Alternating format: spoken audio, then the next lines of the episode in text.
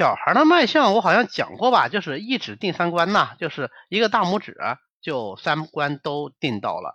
那这样的一指定三关也是要到2、3岁以后，小孩有点大了你才能摸。